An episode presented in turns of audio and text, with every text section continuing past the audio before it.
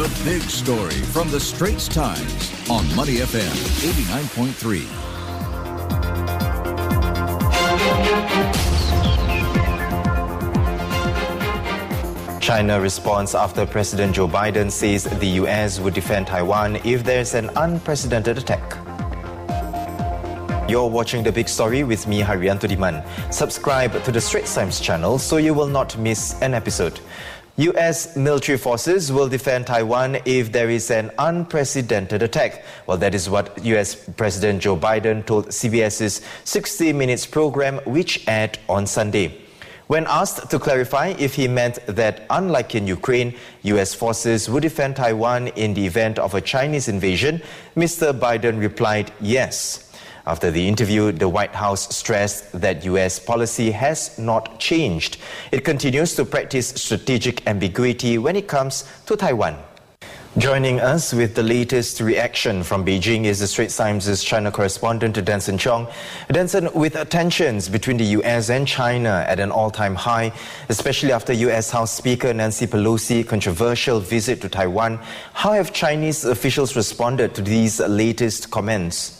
Well, the Chinese Foreign Ministry just said that the latest comments by Biden, uh, you know, seriously violates its one China principle, and also America's previous commitments to not support uh, Taiwan independence. You know, it also says that it's lodged a, a formal protest uh, with the U.S. and that it won't tolerate any attempt uh, at Taiwan secession. It also says that you know it reserves options to take any necessary uh, measures to prevent something like this from happening. So the subtext here, uh, you know, is that the, the military option is very much on the table. You know, as you said, Haryanto, you know, we've had in the past months seen a series of moves from the U.S. Uh, on Taiwan. Uh, you've had Pelosi's visit to Taiwan last month, uh, the recent Taiwan Policy Act that's now awaiting approval from Congress. You know, so from Beijing's perspective, I think it sees the U.S.'s Taiwan policy context of U.S.-China uh, strategic competition, and uh, you know, despite its repeated warnings on Taiwan, you know, it feels like the U.S. continues with these provocations. So it's becoming very clear to it that you know Taiwan is just another aspect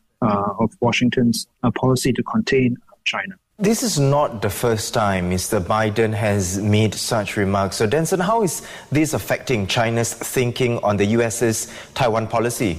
You're right. You know, this this is the fourth time that Biden has said something like this. You know, and all, like in all the previous three times, you know, a White House official has had to walk back the president's comments and say that you know there's been no changes uh, to the U.S.'s policy on Taiwan. But if you you know take a look uh, at the interview, you know, Biden was speaking very clearly and explicitly about the US's intentions. And, you know, he was asked twice. And, you know, so this is not a case of him, you know, misspeaking. You know, so to the Chinese watching, uh, it's very clear that, you know, the US's decades long uh, practice of strategic ambiguity uh, is being uh, very seriously eroded, if not, you know, already gone.